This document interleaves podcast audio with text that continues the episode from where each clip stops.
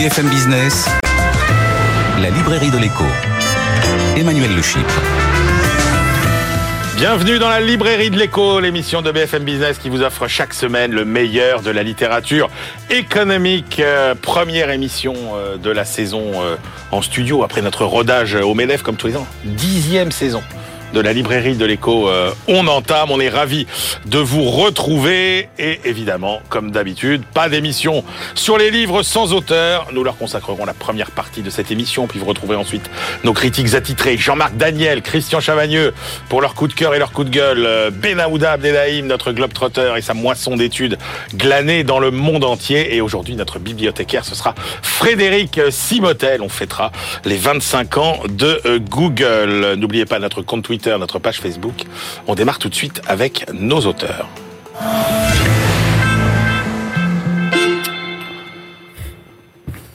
Plus que jamais, la valeur travail divise. D'un côté, il y a ceux pour qui la France n'arrivera à préserver son niveau de vie et son modèle social qu'en travaillant davantage individuellement et collectivement. Et puis, de l'autre, il y a ceux pour qui, au contraire, le progrès consiste à travailler moins, à se libérer du travail pour vivre plus heureux et plus respectueux de la planète. Alors, pour explorer toutes les facettes de ce débat crucial, deux invités. Pascal Perri, bonjour. Bonjour Emmanuel. Pascal, vous êtes économiste, chef d'entreprise, éditorialiste sur LCI aussi, et vous publiez Génération Farniente aux éditions de l'Archipel. Francis Boyer, bonjour. Bonjour. Francis, vous êtes spécialiste des relations, des ressources humaines, consultant, formateur, fondateur du site innovationmanagerial.com, et vous publiez La semaine de 4 jours sans perte de salaire, ça marche aux éditions Eyrolles. Je commence avec vous, Pascal Perri.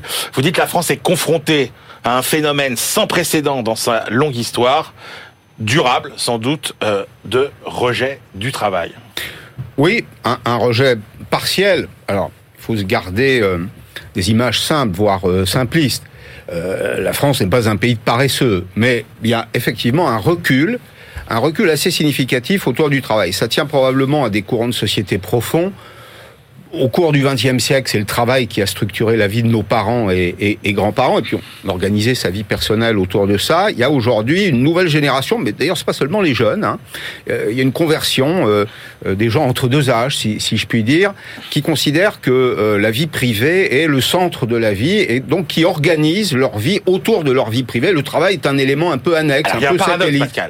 Mais, et on ne sait pas d'ailleurs, on se dit où est la poule, où est l'œuf. C'est-à-dire que on a l'impression que c'est dans le pays qui travaille le moins au regard de sa population, le pays dans lequel le travail est peut-être le plus protégé, où les travailleurs sont le plus aidés. Vous citez le chiffre 70 milliards de prestations sociales non contributives, dans lequel quasiment ça, c'est pas pour les travailleurs, c'est pour ceux qui ne travaillent pas. Pour ceux qui ne travaillent pas, c'est ça. C'est-à-dire le monde globalement de la vie active, bon, est plutôt subventionné, oui, entre guillemets. Et on part en retraite très tôt, et pourtant on est un des pays dans lequel on aime le moins le travail. Alors est-ce que c'est parce qu'on est déjà dans un des pays dans lequel on aime le moins le travail qu'on est dans cette situation, ou est-ce qu'on a là un paradoxe difficile à appréhender ? Alors, il y a d'abord une règle simple, qui est que en France, par choix, c'est un choix politique, celui du Conseil national de la résistance, et c'est un choix qui traverse tout le XXe siècle et sur lequel on vit toujours, c'est le travail qui finance notre modèle social. Ouais.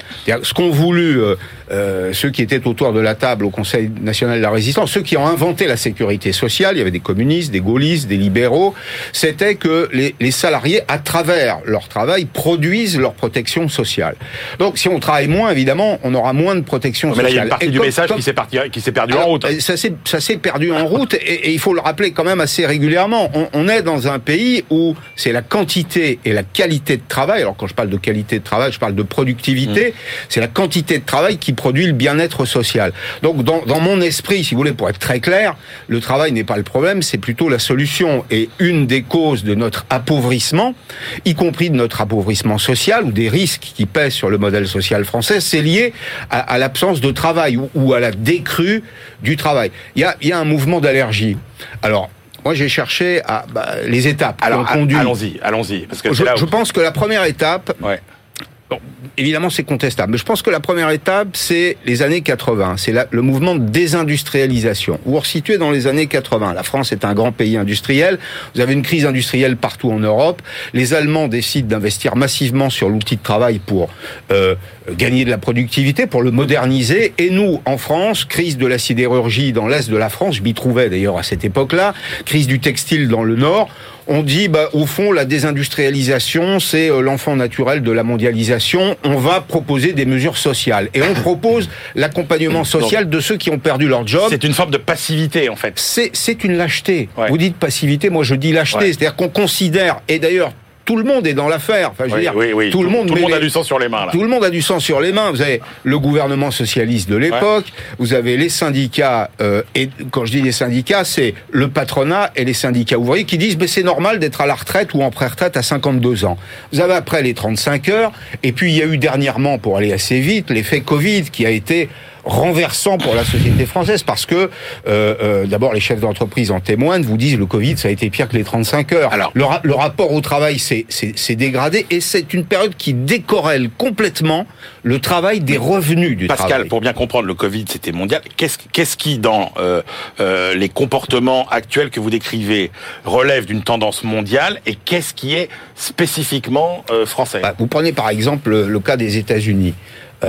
Il y a la théorie du grand abandon, je traduis en français, le quiet quitting aux États-Unis. Mais les 30 millions de personnes qui ont quitté leur job pendant la période du Covid aux États-Unis ont retrouvé un travail ou sont devenus entrepreneurs.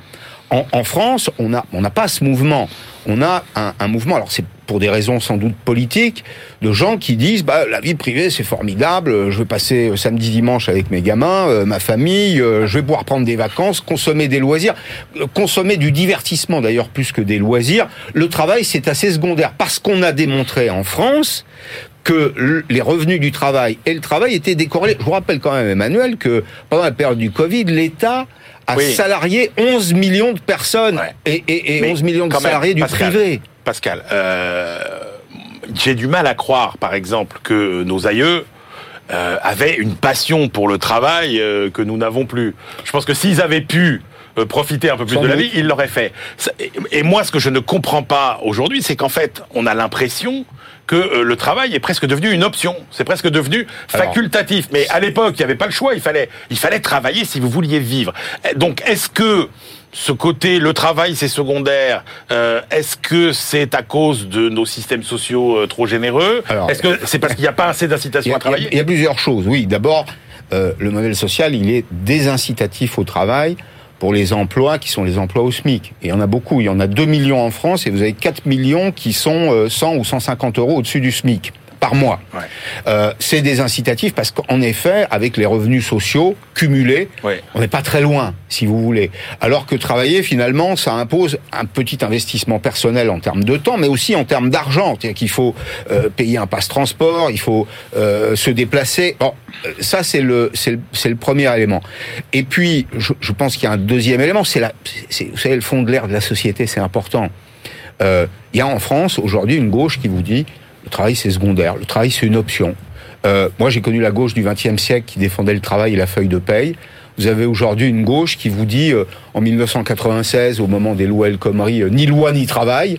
Et puis, pendant les manifestations hostiles à la réforme des retraites, vous aviez des pancartes sur lesquelles était inscrite une bonne sieste pour remplacer le capitalisme. Donc, si on ne rappelle pas les fondamentaux, Emmanuel, qui sont que c'est le travail qui produit la protection sociale en France, on va passer à côté du message de nos aïeux qui ont construit un modèle social très généreux.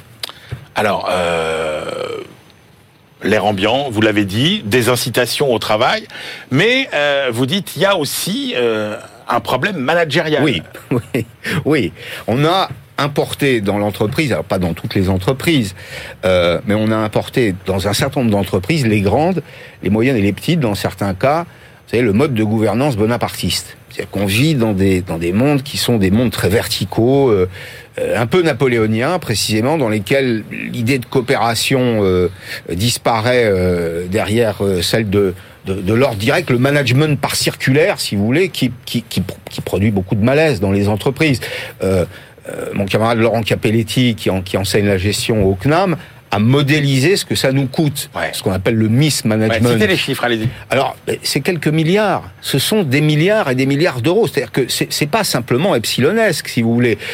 D'abord, qu'est-ce que c'est ? C'est le travail qui est mal fait, c'est des absences qui se multiplient, c'est des arrêts maladie, c'est des défauts de qualité sur la production. Donc, on est dans une situation où, y compris les managers, ceux qu'on appelle les managers, les dirigeants, doivent quand même se réinventer un peu. 10 000 euros par an en moyenne par salarié. Oui, par salarié. C'est considérable. Et puis, vous avez des entreprises, dans lesquelles le management se fait uniquement par circulaire, dans lesquelles le contact, la patte humaine, qu'est-ce que c'est qu'une entreprise ?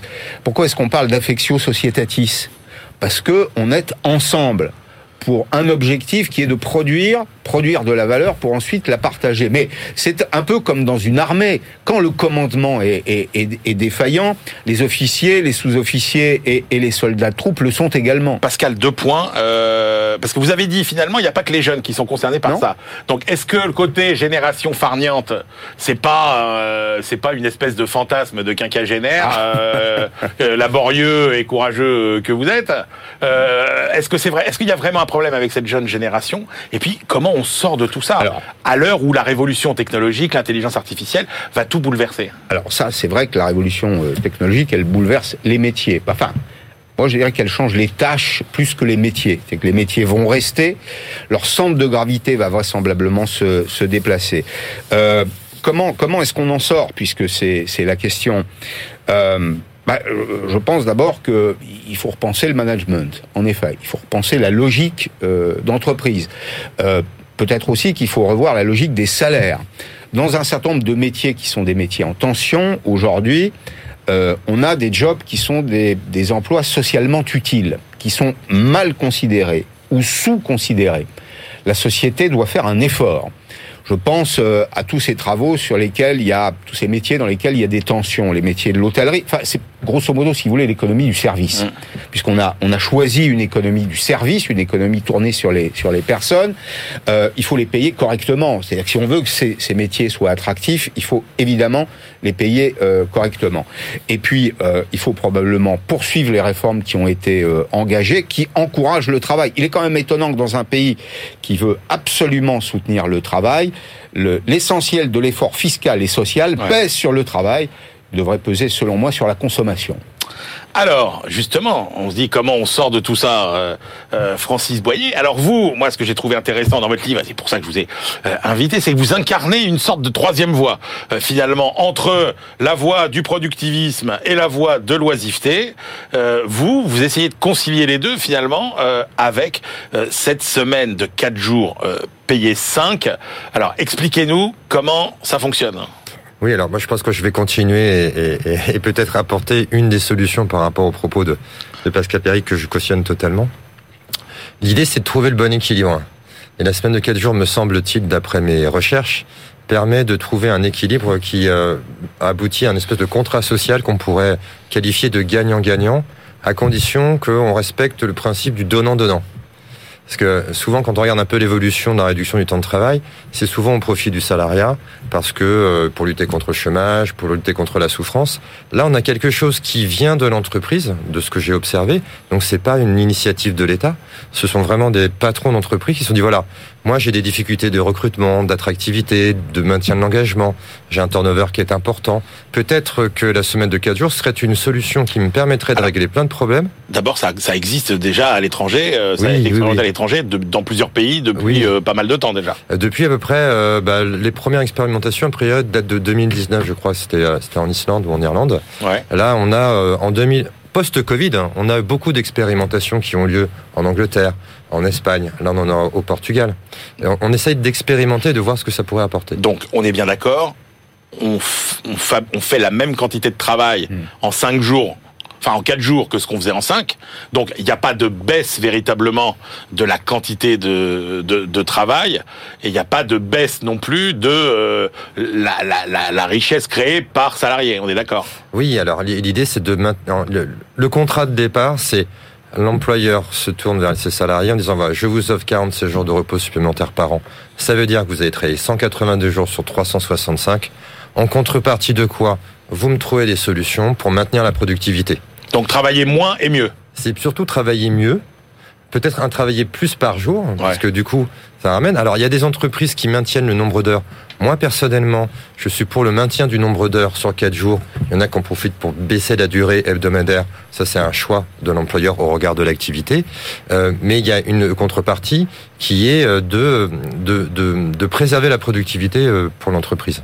Alors, de par les expériences que vous avez finalement surveillées, on s'aperçoit que ça peut pas marcher dans tous les secteurs, qu'il y a des entreprises qui l'ont mis en place, qui ont trouvé ça super, et d'autres entreprises qui ont renoncé et qui sont revenues en arrière. Ouais. Qu'est-ce qui a fait à chaque fois, finalement, que ça a marché ou pas ? Alors, ce qui a fait que ça a marché, ce qui fait que ça n'a pas marché.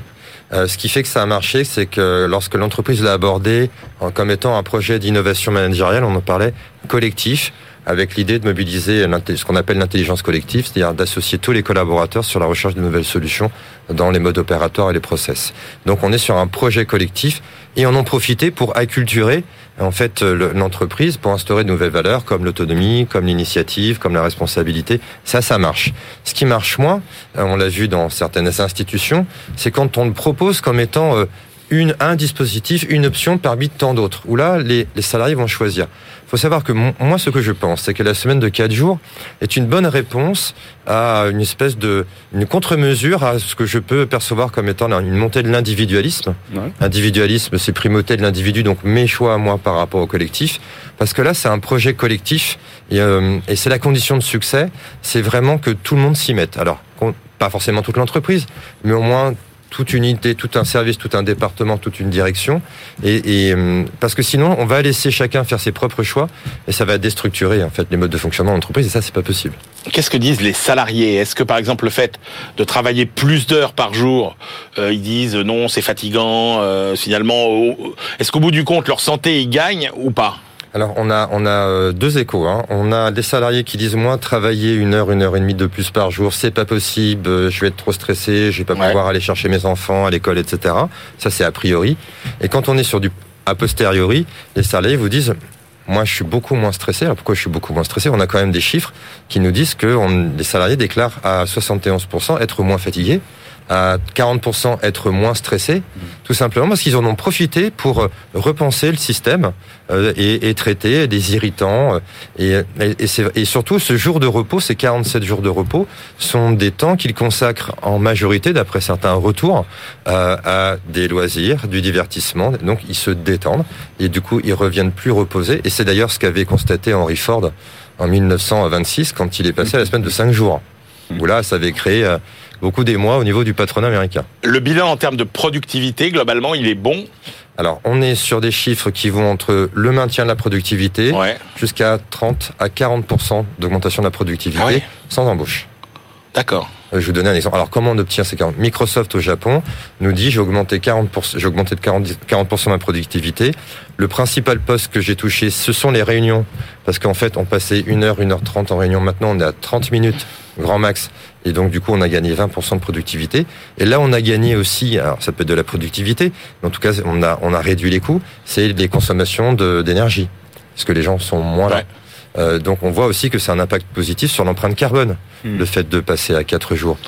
Et ceux qui reviennent en arrière, ils reviennent en arrière pourquoi ? Alors, j'ai pas rencontré de personnes qui revenaient en arrière. Les seuls que j'ai entendus et que j'ai lus sont des personnes qui l'avaient, de mon point de vue, pris plutôt comme un effet de mode. Ouais. C'est-à-dire qu'on fait du full télétravail à 4 jours. Bon, ça marche pas. Donc, par contre, pour pouvoir passer à la semaine de 4 jours, il y a des étapes. La première étape, c'est déjà de demander aux salariés si c'est un sujet pour eux. Si vous disent non, on n'en veut pas, c'est pas la peine d'y aller. Donc, et la deuxième étape consiste à aller explorer auprès de ceux qui l'ont déjà vécu, comment ils s'y sont pris. De manière à pouvoir identifier ce qui est facile et difficile. Avec une troisième étape qui me semble importante, c'est l'expérimentation, c'est-à-dire aller vers les salariés en disant on va expérimenter. C'est pas du définitif. J'ai jamais rencontré une entreprise qui m'a dit au début j'ai annoncé la semaine de 4 jours comme étant définitive, tout simplement parce qu'on ne sait pas du tout ce que ça peut donner. On n'a pas de retour d'expérience dans tous les secteurs d'activité, on l'évoquait. Donc faut vraiment y aller en disant est-ce que vous voulez y aller ? Si oui, on va se renseigner. Je vous fais confiance, vous êtes les mieux placés pour savoir ce qui est bon pour vous.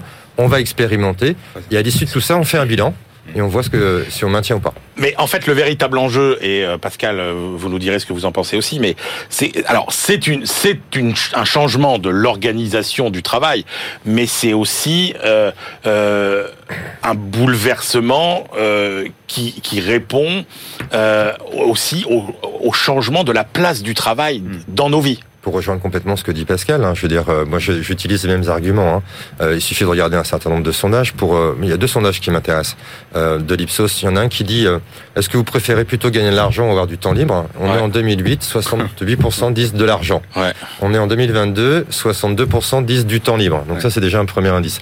Et ce qui me paraît aussi hyper intéressant, c'est une autre enquête. Alors si, parce que il y a une autre enquête que cite Pascal d'ailleurs, qui est est-ce que le travail est crucial dans votre vie ou pas ? C'est parfois un peu contradictoire. Et on est passé de 2/3 à 1/3. Quoi. C'est-à-dire que le salarié a du mal à arbitrer dans certains cas. Ouais. Quand vous lui dites est-ce que vous voulez plus de divertissement, il vous dit oui, mais est-ce que vous voulez plus de salaire, il vous dit oui aussi. Oui. Alors, à un moment, il faut arbitrer. Et c'est vrai que le modèle que vous proposez est un modèle intelligent, d'abord parce que ça repose sur l'expérimentation, surtout pas de loi générale. Ouais. Pas comme les 35 heures. Le modèle que vous proposez, c'est un modèle participatif. On demande aux salariés dans les entreprises d'arbitrer, au fond, avec le patron.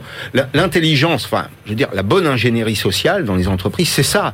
Aujourd'hui, c'est le pragmatisme, c'est sortir des idéologies. Francis Boyer, vous aviez donc le partage argent en temps libre et la deuxième enquête. Et le deuxième, c'est le rapport contribution-attribution. C'est-à-dire que en 1993, on demande aux salariés est-ce que vous considérez que en fait ce que vous apportez, votre contribution, vous avez une rétribution qui vous semble convenable. Ouais. En 1993, 50% des sondés disent oui, on est dans le bon équilibre.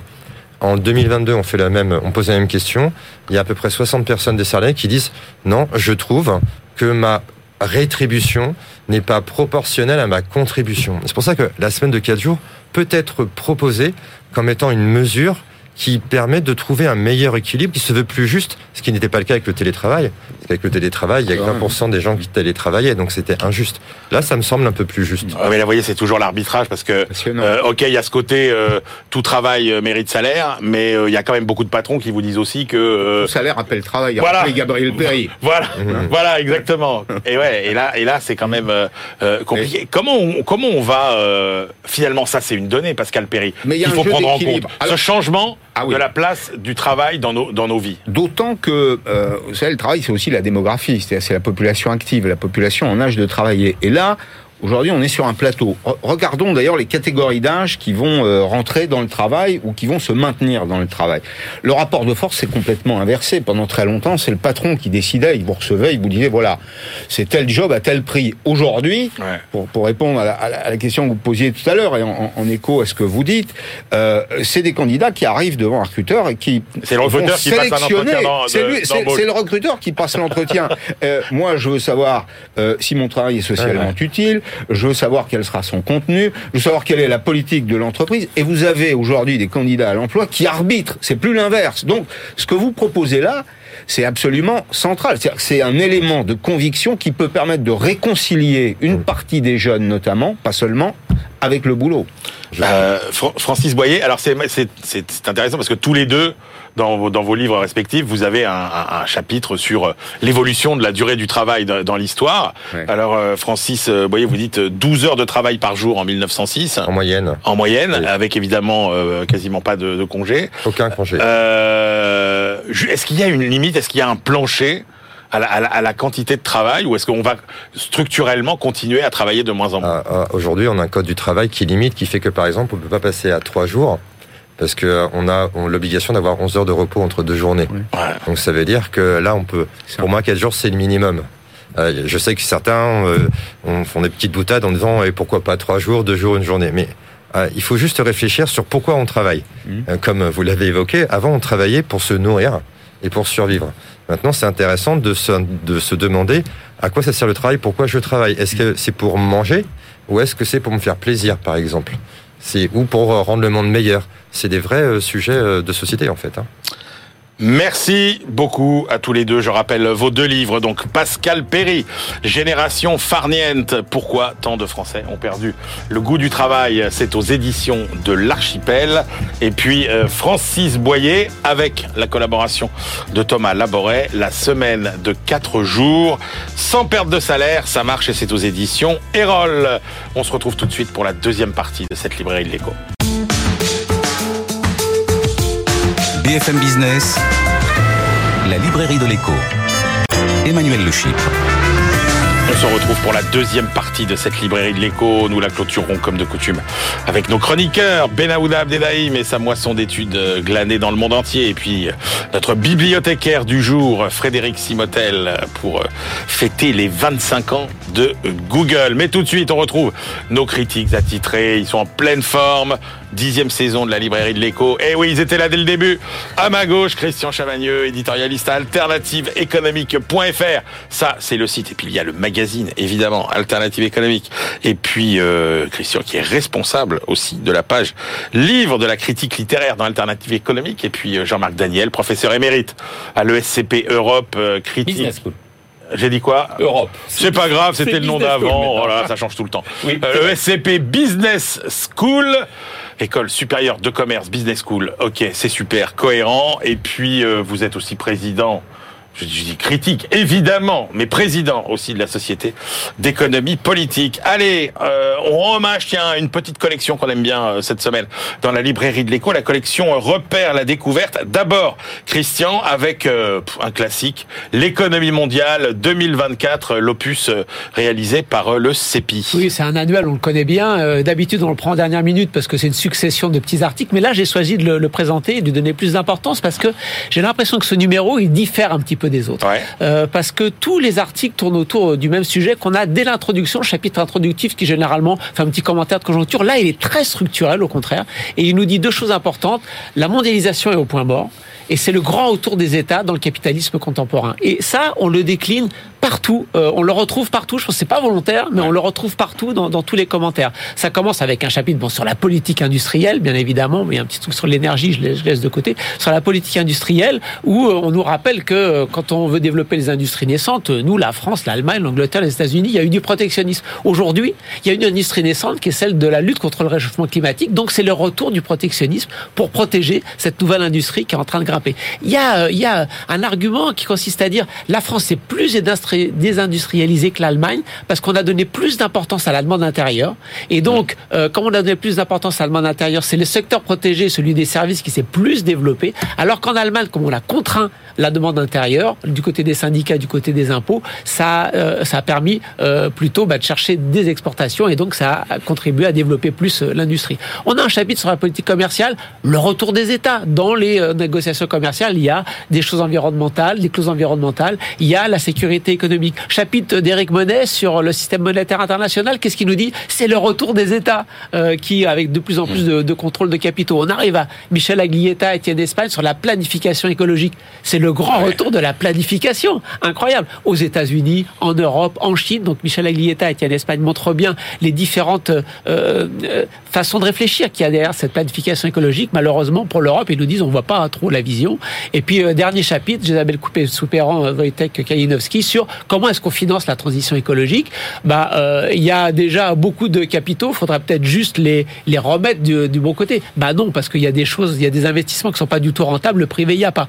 Ok, c'est le rôle du public. Est-ce qu'on fait du Pisani-Maffouz, un petit peu d'impôts en plus, un petit peu de dette publique ? Ça suffira pas non plus, nous disent les deux auteurs. Va falloir que les banques centrales financent directement ou en trouvant le mécanisme approprié la transition écologique. Mais encore un retour de la puissance publique.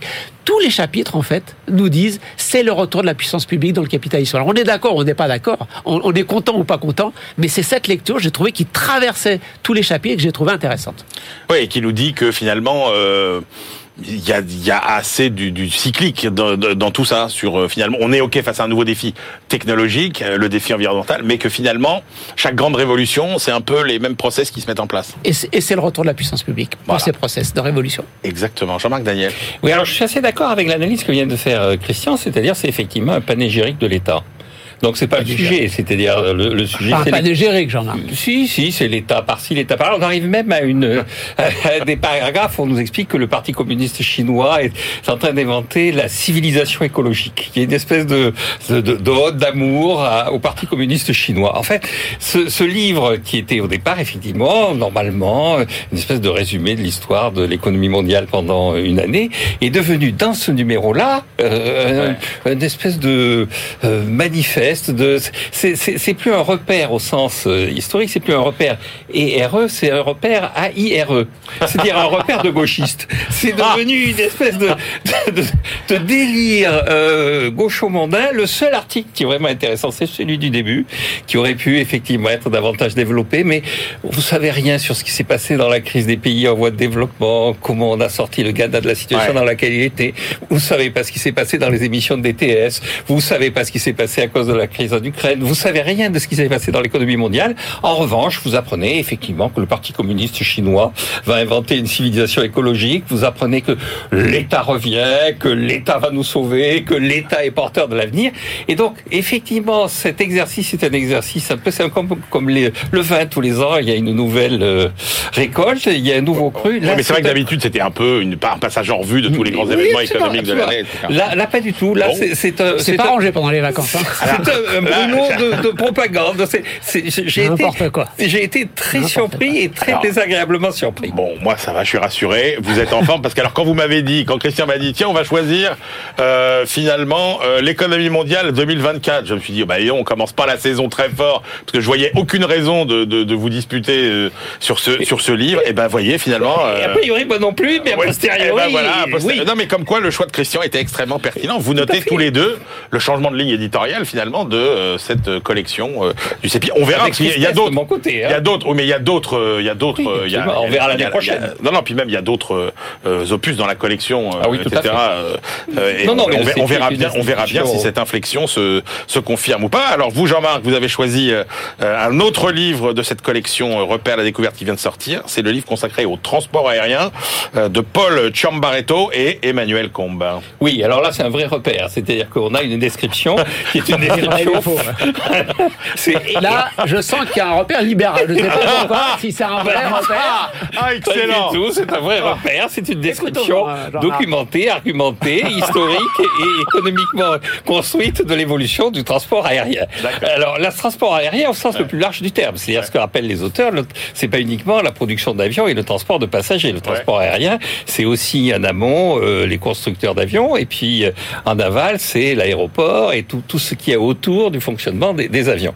Alors, il y a un premier chapitre qui fait un rapide exposé historique, en montrant bien qu'il y a eu d'abord la phase des pionniers, ensuite l'accélération dans le développement du transport lié aux deux guerres mondiales. Chaque guerre a apporté à la fois des réformes dans l'organisation, des progrès technologiques qui ont été ensuite convertis en avions de transport. Et puis, il y a la grande libéralisation, Carter 1978, ouverture à la concurrence, et avec ça, le développement du low cost. Alors, tout ça est décrit de façon assez factuelle, avec quelques points qui sont mis particulièrement en avant, notamment sur le low cost. Il y a un chapitre sur le low cost qui montre bien les enjeux du low cost, qui montre que finalement, le low cost aurait eu comme conséquence de séparer en deux le transport aérien. D'un côté, il y a le transport traditionnel, commercial, qui est réservé plus ou moins aux hommes d'affaires, et puis le low cost qui est devenu le moyen privilégié pour les touristes de se déplacer et qui a permis une démocratisation considérable du transport aérien.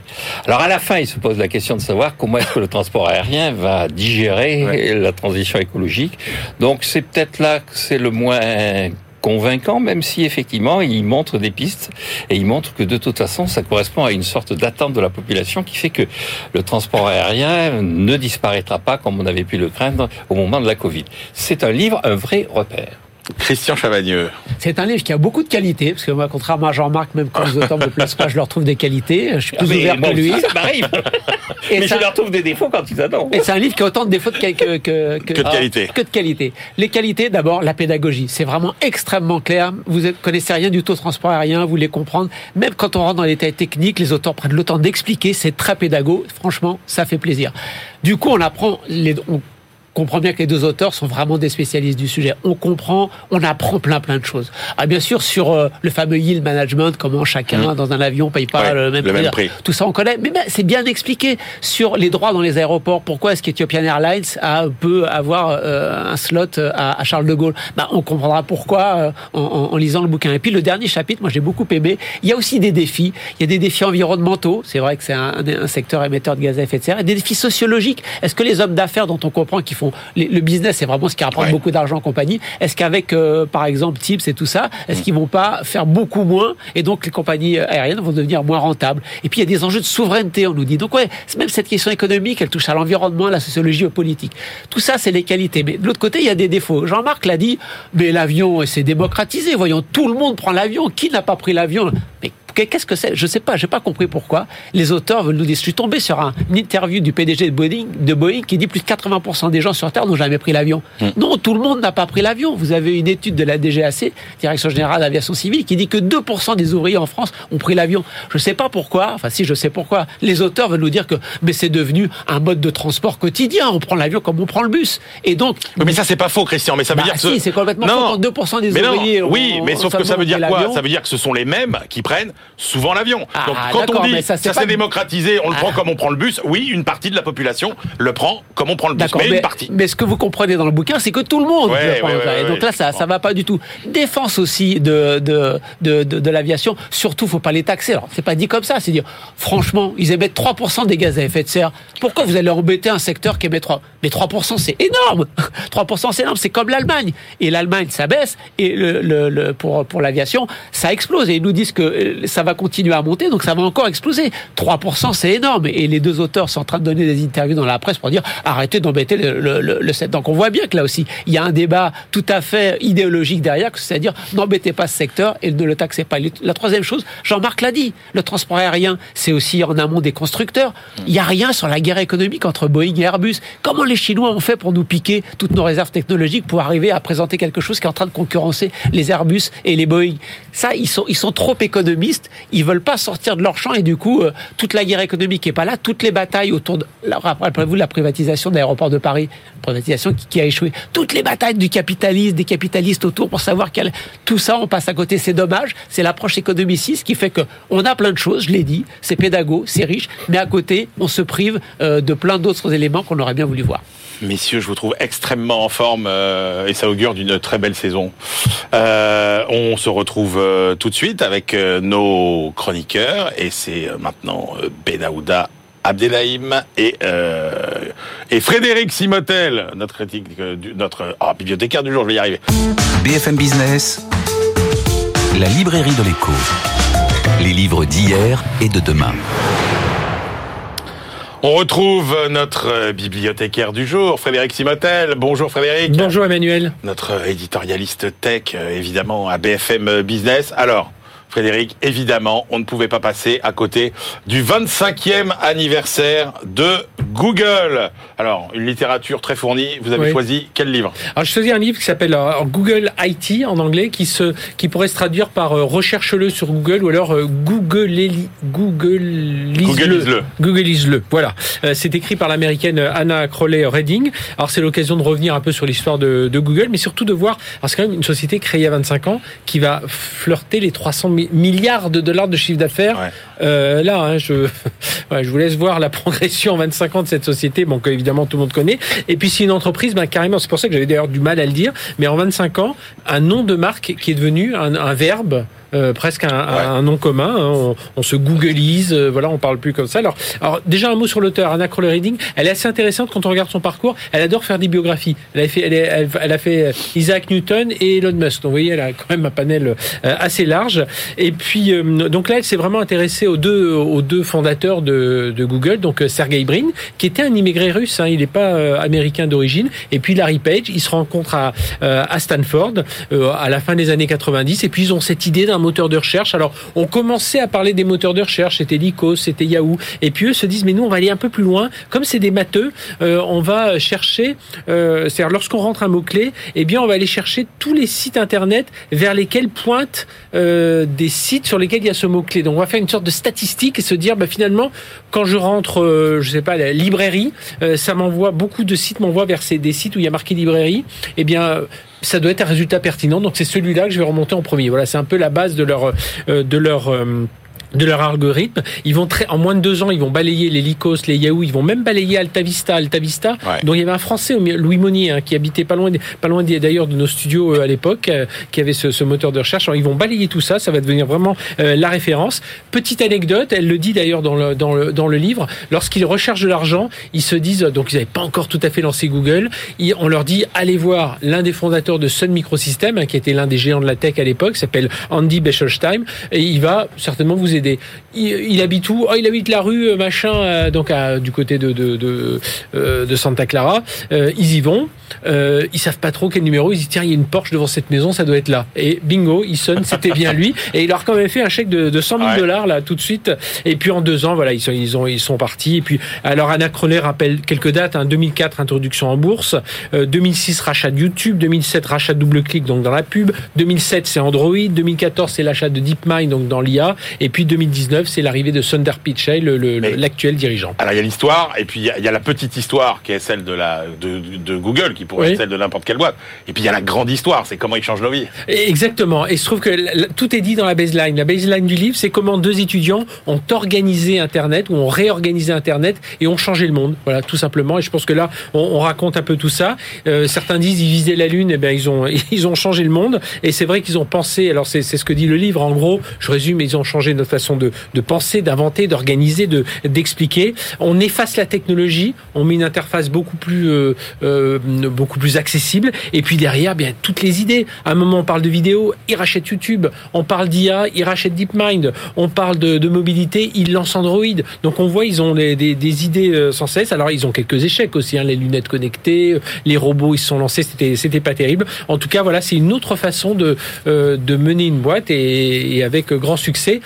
Petite piqûre de rappel quand même pour certains patrons. Ils ont créé Google en 98. En 2001, ils nomment un président, hein, tout de suite, en se disant, nous on est les têtes pensantes, il faut quelqu'un pour gérer tout ça. Voilà. Donc comment le livre s'appelle Google IT est devenu le système d'exploitation de nos vies. Oui, livre passionnant. Merci Frédéric Simottel. Allez, c'est l'heure de retrouver notre globetrotter Benaouda Abdelaïm.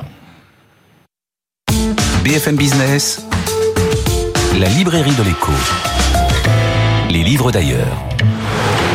Cher Benaouda, bonjour. Bonjour. Benaouda, on commence notre tour du monde hebdomadaire par l'Espagne et sa demande de gaz naturel qui continue en partie de venir de Russie. Oui, alors le cas de l'Espagne, parmi les principales économies de la zone euro, intrigue vraiment par son inflation qui tend vers les 2%, une sorte d'exception espagnole. Et c'est une économiste de la Banque Centrale Espagnole, Maria de los Llanos Matea, qui s'est penchée sur l'une de ses composantes essentielles, qui est l'énergie, et l'évolution des besoins en gaz naturel de son pays et donc de la formation des prix. Elle fait le constat central que la demande de gaz par les entreprises en Espagne chute de façon structurelle de par les investissements réalisés dans leurs propres sources d'énergie renouvelable. Aussi bien les grands industriels que les PME en Espagne ont coupé dans leurs demandes dès le mois d'avril 2022. Quelques semaines après donc l'invasion de l'Ukraine et l'envolée des cours, mais avec la phase de stabilisation qui a suivi entre janvier et avril 2023, on voit que la tendance a quand même tenu du fait d'une amélioration générale de leur efficacité énergétique, de leur rentabilité énergétique même. L'effet prix a joué à plein auprès des industriels espagnols. Pour Maria de los Llanos, cette évolution, somme toute très rapide, va s'inscrire dans la durée. Le raffinage, l'électricité, le papier, la chimie et la pharmacie, nous explique-t-elle, sont les secteurs qui en proportion ont le plus réduit leurs besoins de gaz naturel. Les courbes ne sont pas vraiment les mêmes pour ce qui concerne les particuliers. Il y a vraiment une dichotomie entre les industriels et les particuliers. Une fois passé cette stupeur du début 2022, le niveau de la demande des Espagnols s'est nettement redressé début 2023, conséquence d'un reflux des prix et du bouclier tarifaire financé par l'État espagnol. Ce qui fait dire à cet économiste que pour ce qui concerne les foyers, le repli ne se révèle que conjoncturel, contrairement aux entreprises pour qui c'est structurel. Et encore, c'est moins une question d'économie d'énergie que de corrélation avec la température clémente de l'hiver dernier, donc du chauffage des logements. Les Espagnols ont eu moins à se chauffer, donc à moins à demander de gaz. Benaouda, on s'intéresse maintenant à l'effet des sanctions américaines contre les entreprises du Kyrgyzstan. Oui, alors c'est le directeur général du Conseil russe des affaires internationales qui nous livre sa perspective depuis Moscou. Comment les États-Unis sont en train de déployer des mesures punitives, restrictives à l'encontre de 4 entreprises du Kyrgyzstan qui travaillent avec la Russie et qui ne respecteraient pas les règles américaines dites de contrôle des exportations. La décision a été actée le 20 juillet. D'après Washington, ces sociétés kyrgyzes fournissent aux Russes des biens à double usage, c'est-à-dire civils et militaires. L'auteur s'appuie sur les documents officiels américains pour décortiquer les restrictions que les États-Unis ont instaurées dans les différents domaines technologiques qui, par extension, concernent aussi bien maintenant les mines que la construction, le BTP, l'aviation, l'espace de la Russie. Ivan Timofeyev écrit que ces 4 entreprises kirghizes disposaient de signaux d'alarme. À la manière notamment dont un homme d'affaires italo-suisse et ses partenaires allemands et indiens ont été placés sur liste noire en tant qu'intermédiaires. Ce cas d'école en Asie centrale laisse percevoir une extension des blocages américains vers de plus en plus de produits manufacturés moins avancés technologiquement. Ça crée, je cite, des risques supplémentaires pour les contreparties russes dans les contrats avec les pays amis. L'analyste russe veut encore croire que ça ne mènera pas à un blocus comme avec l'Iran. Mais conclut-il, il ne faut pas se faire d'illusions sur les stratégies réelles des entreprises et des autorités des États amis comme le Kyrgyzstan. Tenir compte de toute la menace des sanctions qui s'imposent aussi à eux, même s'ils sont amis de la Russie. Et on termine avec la Chine, Benaouda. Que nous apprend l'analyse structurelle démographique de l'effondrement de la dynastie Qing ? Alors, c'est un travail d'une équipe pluridisciplinaire internationale de chercheurs au Japon, en Autriche, au Canada, etc. Elle comprend, il faut le noter, un économiste renommé de l'école de finance de l'université normale de Shanghai. Cette dynastie Qing a régné en Chine, rappelons-le, de 1644 à 1912. En 1820, l'économie chinoise, donc sous cette dynastie, comptait pour 32,9% du produit intérieur brut mondial. C'était vraiment de loin la part la plus importante dans l'économie mondiale. On peut voir cela aussi, c'est intéressant, dans une série de références d'histoire statistique publiée une vingtaine d'années par l'OCDE. Alors ces universitaires de différents horizons s'appuient sur la théorie structurelle démographique qui établit l'influence des variables entre nombre d'habitants et capacité de production, la fabrication des élites et l'instabilité sociopolitique. George Orlandi et ses co-auteurs soutiennent que le quadruplement de la population qui a culminé au 19e siècle à plus de 400 millions de personnes, la concurrence exponentielle pour un nombre stagnant de postes dans l'élite, c'est très important, on va le voir, et la pression fiscale grandissante ont représenté autant de paramètres qui ont contribué à l'effondrement de cette dynastie. Leur démonstration veut que ni les incursions étrangères au cours du 19e siècle dont on parle tant, ni la succession de chocs écologiques, de catastrophes, ne peuvent être jugées comme suffisantes pour expliquer que la dynastie tombe. Un facteur très instructif, on y revient, c'est celui qui porte sur l'absence d'élasticité du système institutionnel des Qing, lui-même hérité pour l'essentiel de la dynastie Ming.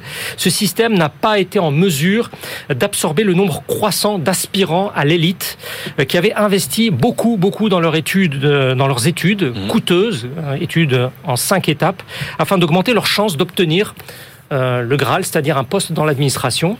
Les auteurs écrivent que ces crises passées ont le potentiel d'informer les dirigeants d'aujourd'hui afin de surmonter les difficultés par des réformes pacifiques. Ces chercheurs n'ont pas écrit à bon entendeur, mais ça y ressemble.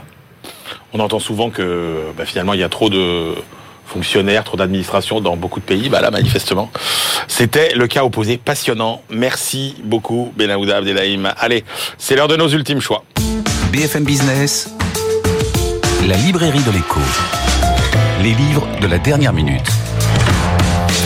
cette dernière minute, nous voulions rendre hommage à Daniel Cohen, habitué de la librairie de l'Écho, qui nous a quittés le 20 août dernier. Et voilà, on s'est dit, tiens, qu'est-ce qu'on retiendrait chacun s'il fallait choisir un livre de Daniel Cohen, ce qu'on retiendrait.